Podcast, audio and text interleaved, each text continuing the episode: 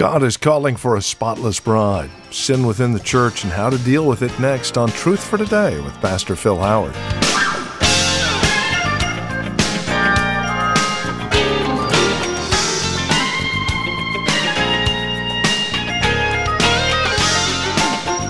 Ministry of Valley Bible Church in Hercules. This is Truth for Today. Good morning and welcome to our broadcast.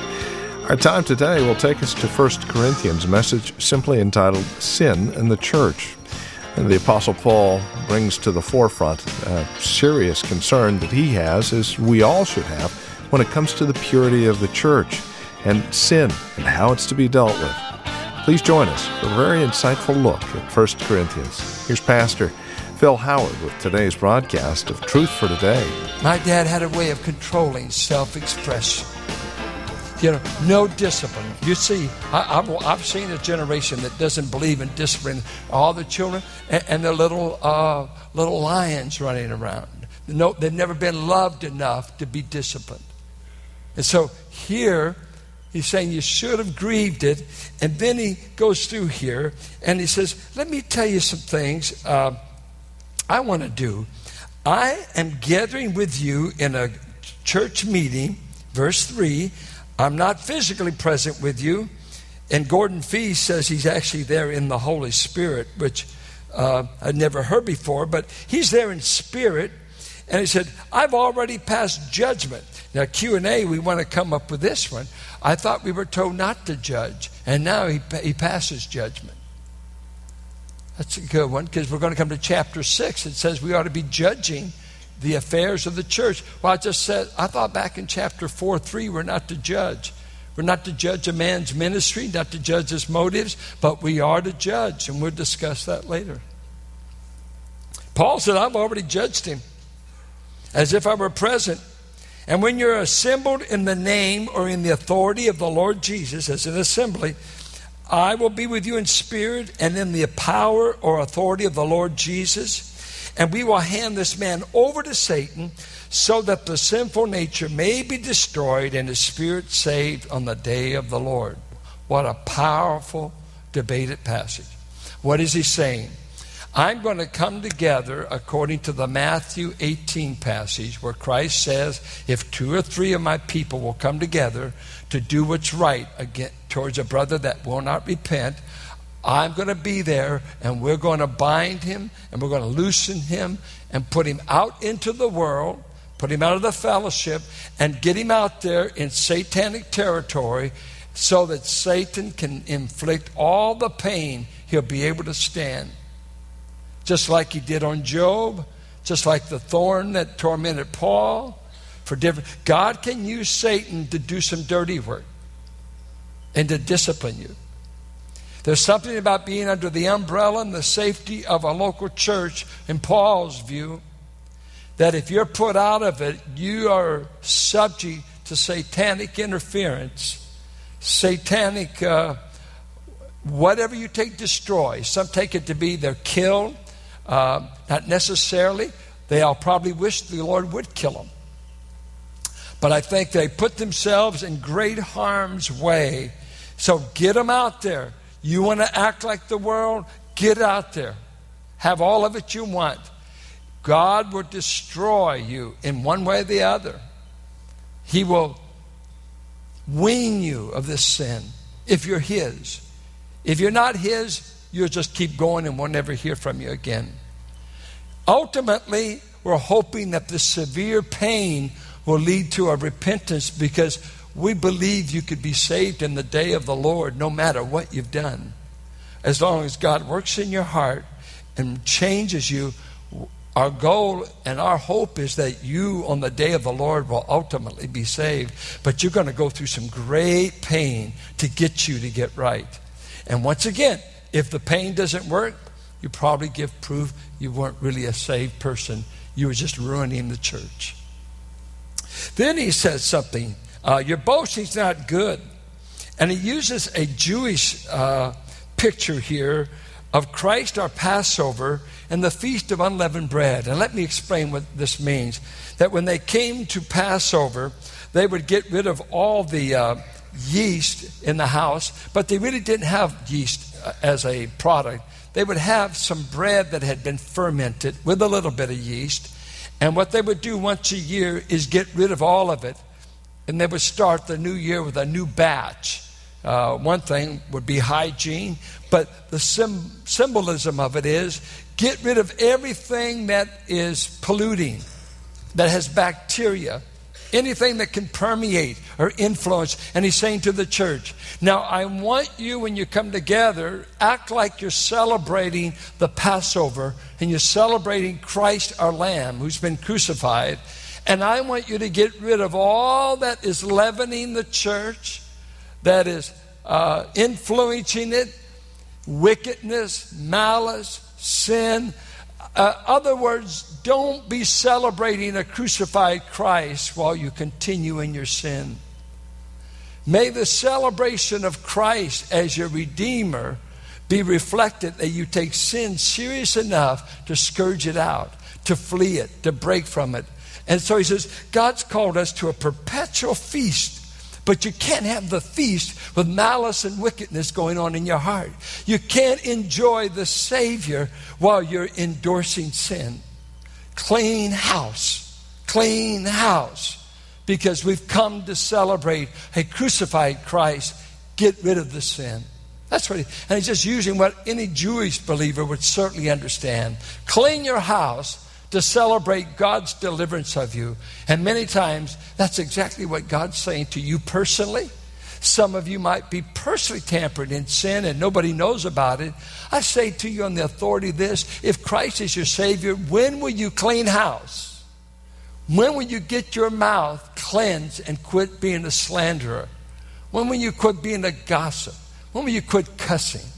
When will you get your act together? When are you going to burn up those playboys? Quit telling me you're struggling with pornography. You can just turn it off. It's a decision. It doesn't just come over the screen and grab you and pull you in. Somebody turns it on. Somebody picks the choices.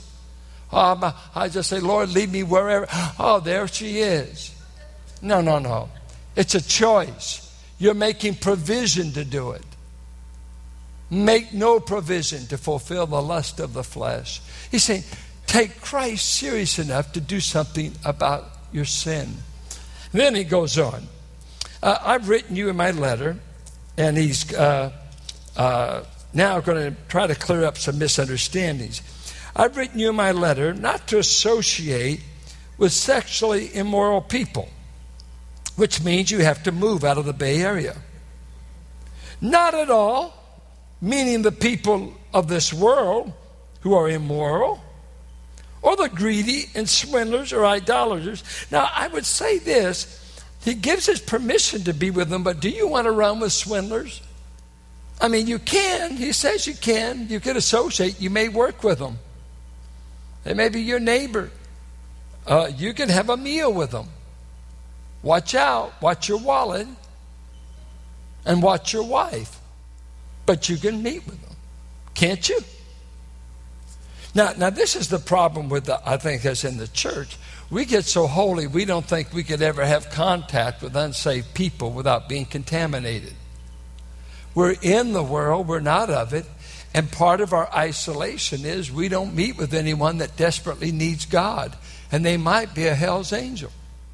Would it bother God if you had lunch with a hell's angel? I don't think so. Now, if he's a deacon, that's something different. See, that's why, to me, I can relax the most when I hope everybody in the room's unsaved, because there's no standards to enforce. Help yourself. I have no responsibility. I watch my wallet and I hold my wife close, because I know that crowd. I know how they are. I grew up with them. I mean, just watch out and watch that they don't cold cock you, because they like to fight. The rowdy bunch. The rednecks in San Pablo were. Man, they were a rough bunch. I know exactly. But you know what? No authority. Then all of a sudden I meet a believer. I'm having lunch with this guy one day and we're driving back and he says, you know, I want to give you something, but I bought it while it was stolen. Will you accept it? I think, you're kidding. You're kidding. No. He said, you know, I got it hot, but I can give you a good deal on it. He's going to our church, you know. I said, no, he's kidding. He's not serious. And it was an answering machine, and I said, wait. I'm from Richmond. I said, hot refers either to chicks or stolen goods. I mean, wait, let me get it. So you're giving me a chick? No. I'm giving you a stolen item, but I got a good deal on it. Well, I hope you did. But use it for Jesus. I want to give it to you. Lord, bless this stolen item. Use it for your glory. In Jesus' name. And then he starts telling me how he's living with this chick. And I'm just a young pastor. You didn't tell me what I just heard, did you? I said, you say you're living with her? You mean you live in the front room and she lives in the... He said, you're kidding. He said, bedroom rights go with it. I said, are you married? No, I'm a Californian. Well, here we go. So that just gave me cramps, you know, because I got to do something now. And we did. But here's where he's clearing up. He writes this letter. Don't be running with immoral people. And everybody in Corinth seems to be immoral. So he said, man, who are we going to run with? He said, whoa. No, I'm specifying. I'm writing you that you must not associate. And this word associate is a constant, intimate interaction. It's not just contact. You're very actively engaged with them socially. Don't actively be involved with people who name the name of Christ, claim to be a brother. They may not be, they may be, but they name the name that is sexually immoral. Okay? This is a brother or a sister in the Lord. They claim it. And they're greedy. And the word greedy here is not they just want it, but they would break any boundaries to get it. It's strong. It's not just I want more, but I would break the rule. Cheating on taxes, let's say. Cheat a little bit here. Because if I want it, I could justify getting it.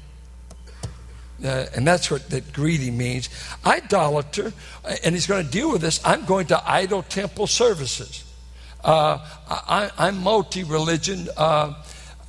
Greed is idolatry, Colossians 3:5. But I think he's probably talking about just visible. I run with the idols temple crowd a little bit. I go to their meetings, and then I come to these meetings. If they're practicing idolatry, and you know that, don't associate with them.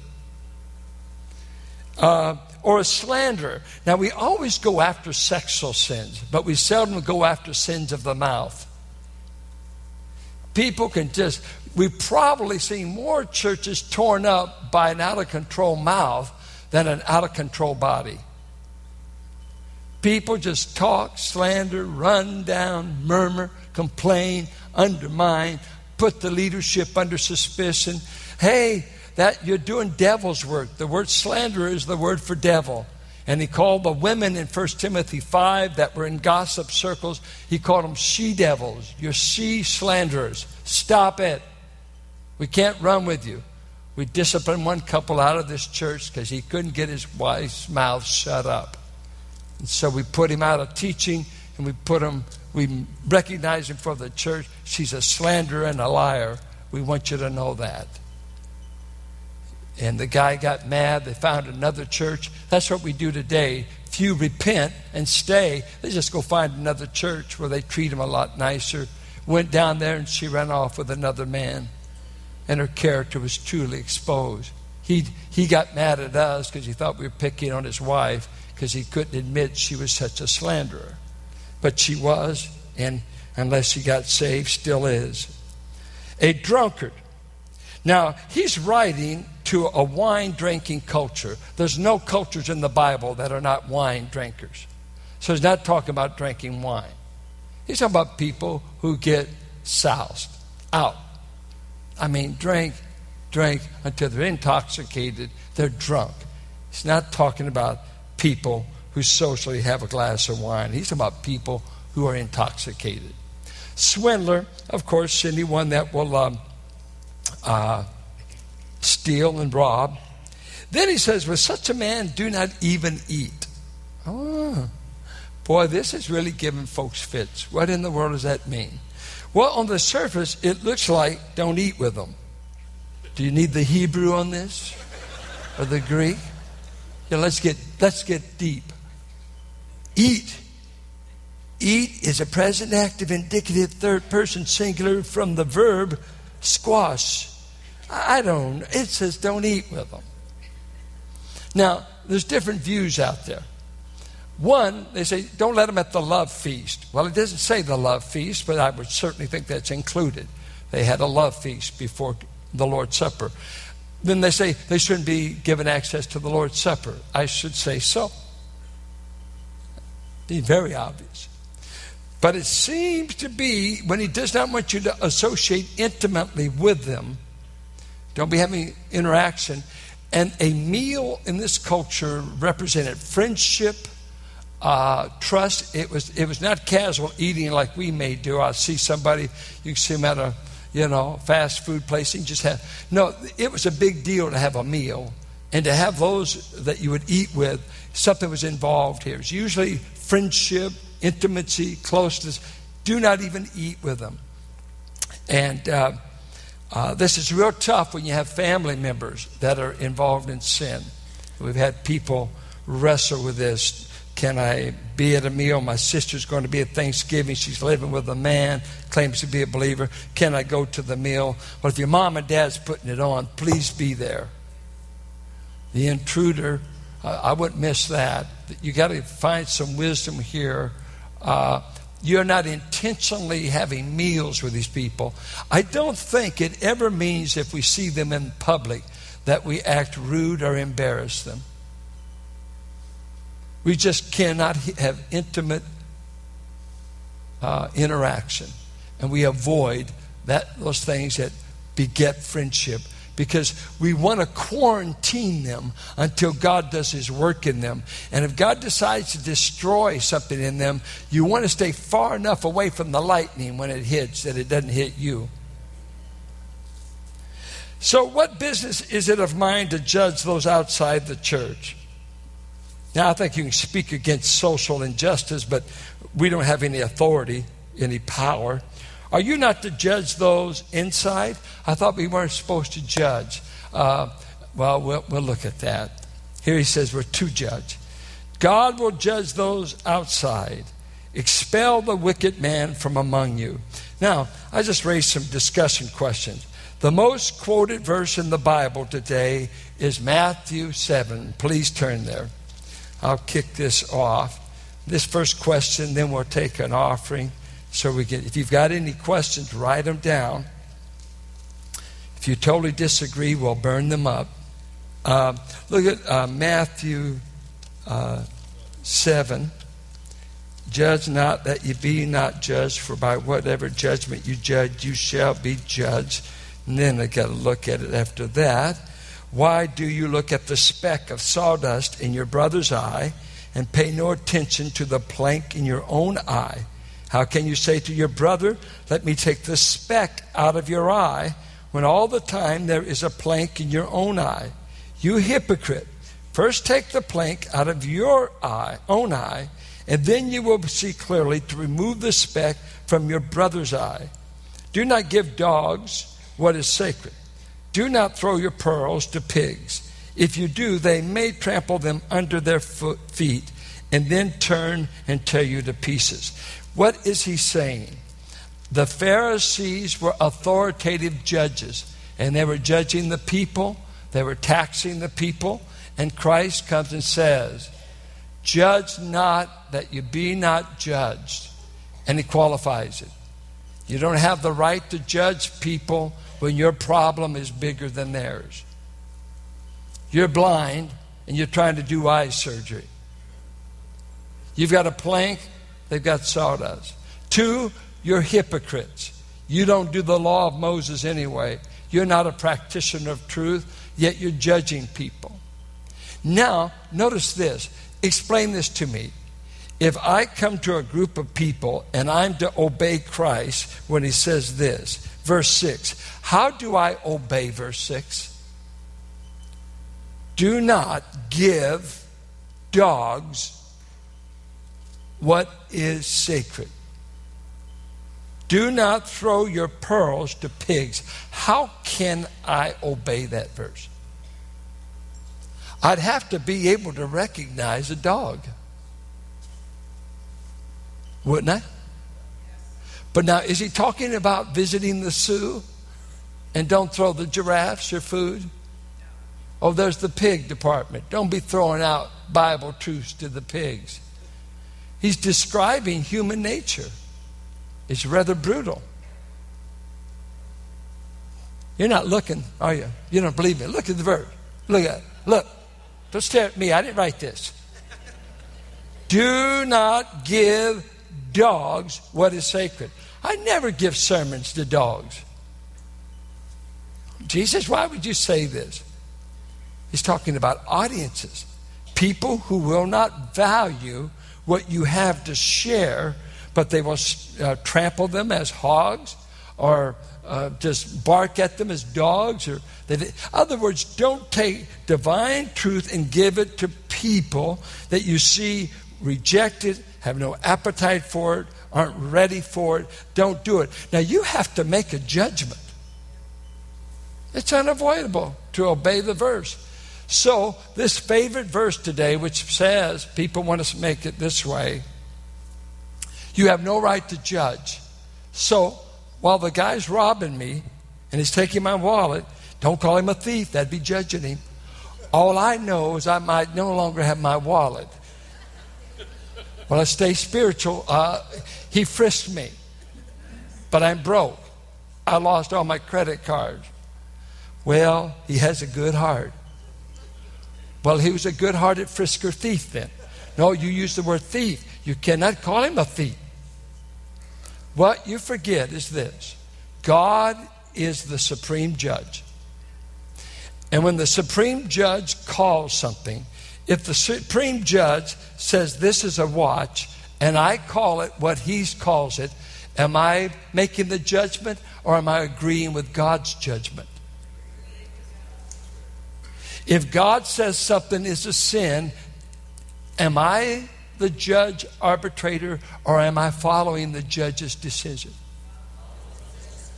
The church is supposed to be people who follow divine legislation, and the judge of all the universe, whom every man is going to face ultimately, and stand.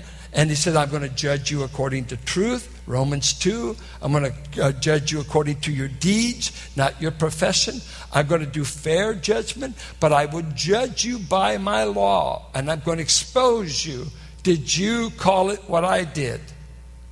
Because I'm not a crooked politician, and I'm not a crooked lawyer that can change all the terms, and just through the art of sophistry and through the art of law can win a guilty man a pardon just because he's sharp with the law. But God says, I'm not a double-tongued lawyer. I call it what it is, and you will be judged by that. Now, church, follow divine legislation, and you leave the judgment really in the hands of God. Whatever he calls it, we should call it. Truth for Today with Pastor Phil Howard is the ministry of Valley Bible Church in Hercules. Thank you for spending time with us today. It's our hope and prayer that our time together has encouraged you in your understanding of God's Word, His love and designs and desires for you. As we close out our broadcast, we would remind you that copies of the broadcast are available on CD for just $5. Mention today's date as you contact us at 510-799-3171, 510-799-3171. You're also welcome to visit our website, valleybible.org. We also have our secure online store there as well. You can take advantage of other resource materials that we have for your future growth in Christ. Again, it's all at valleybible.org. And again, there is a secure store online. You can make use of your Visa or MasterCard right there. As always, you're welcome to join us for worship Sunday services. Here at Valley Bible Church in Hercules are at 9 a.m. and 11 a.m., We're just off Highway 4. It's that church with the three crosses on the hill, about a quarter of a mile from the Highway 4 I-80 junction. Directions can be found at our website, valleybible.org, or again, simply call 510-799-3171, 799-3171. And would you do us a favor? We'd really love to hear from you at this time. To help us understand how the Lord is leading and directing us in this ministry, we need to hear from you to know how the Lord is using this ministry for your walk and growth in Christ. So would you take a moment and jot us a quick note, whether it's an email off of our website, valleybible.org, or writing to us, Truth For Today, Box 5158, Hercules, California. The zip code is 94547. Or simply call 510-799-3171. As we want to be wise stewards of what God has entrusted to us, we count these letters and phone calls of real importance to us as we continually evaluate the ministry here of Truth For Today. Thank you for joining us today. We trust we'll hear from you soon, and look forward to seeing you next time we get together for another broadcast of Truth For Today with Pastor Phil Howard.